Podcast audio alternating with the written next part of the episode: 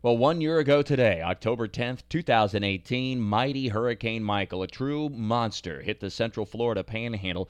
The storm was fast strengthening, first being upgraded to a tropical storm just three days before on October 7th over the extreme northwestern Caribbean.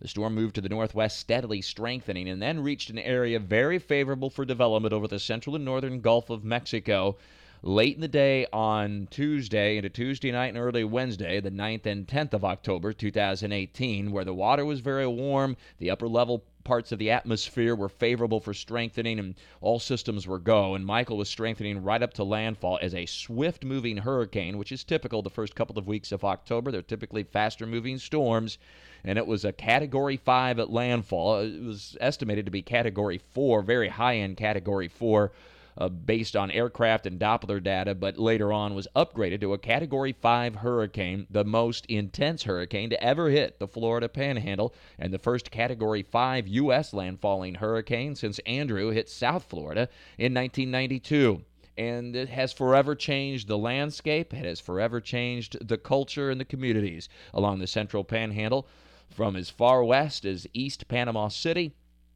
all the way through Tyndall Air Force Base to Mexico Beach, which was essentially ground zero for the hurricane, to Port St. Joe. These areas will for will be rebuilding for many, many years, and in some cases will never be the same. Many businesses were wiped out in Mexico Beach. Just a couple of restaurants are open now. The city was essentially completely destroyed with no infrastructure left after the after the hurricane. Slowly there's some rebuilding going on, but it's especially to the east and to the west of Mexico Beach where areas weren't quite as severely hit. But there are signs of recovery all up and down and along the coast of the of the Florida Panhandle as uh, damage then continued with Michael well inland through the central panhandle into southwestern and central Georgia. Agricultural damage was tremendous. One of the most uh, uh, severe agricultural storms to ever hit the southeastern U.S., let alone Florida. As the hurricane was moving swiftly to the northeast, it still reached the I 75 corridor as a hurricane in southwestern Georgia before gradually decreasing to a tropical storm. And there were some local impacts for Jacksonville and northeastern Florida. We had a couple of funnel clouds and tornadoes, some heavy rain, brief heavy rain, but the much, much more significant impacts were well to the west of our local listening area of Jacksonville and northeastern Florida.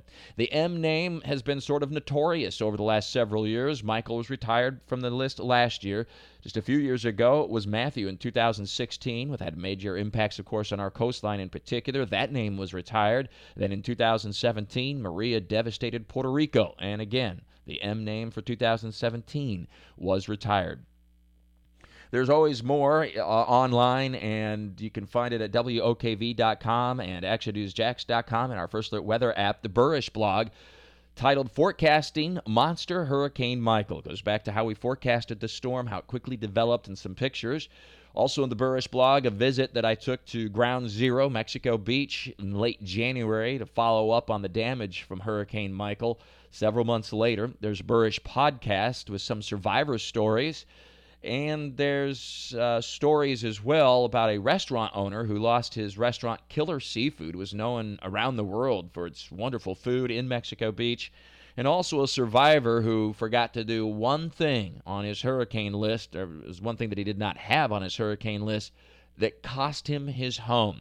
Again, that's all online. Go to actionnewsjax.com or WOKV.com, or you go to the First Alert Weather app, or go to the Buresh blog and Talking the Tropics with Mike. All of those links are posted there, uh, and you'll be able to find out more information on the rebuilding of the Central Florida Panhandle after devastating Hurricane Michael hit the Panhandle and then moved on up into Georgia one year ago, October 10th, 2018 a hurricane that went from a tropical storm to a category 5 in a little more than 72 hours, just about three days. A fast developing and strengthening hurricane that devastated the central Florida panhandle. With weather all the time, I'm Chief Meteorologist Mike Buresh for the CBS 47 at Fox 30 Action News Jax First Alert Weather Center for News 104.5 WOKV.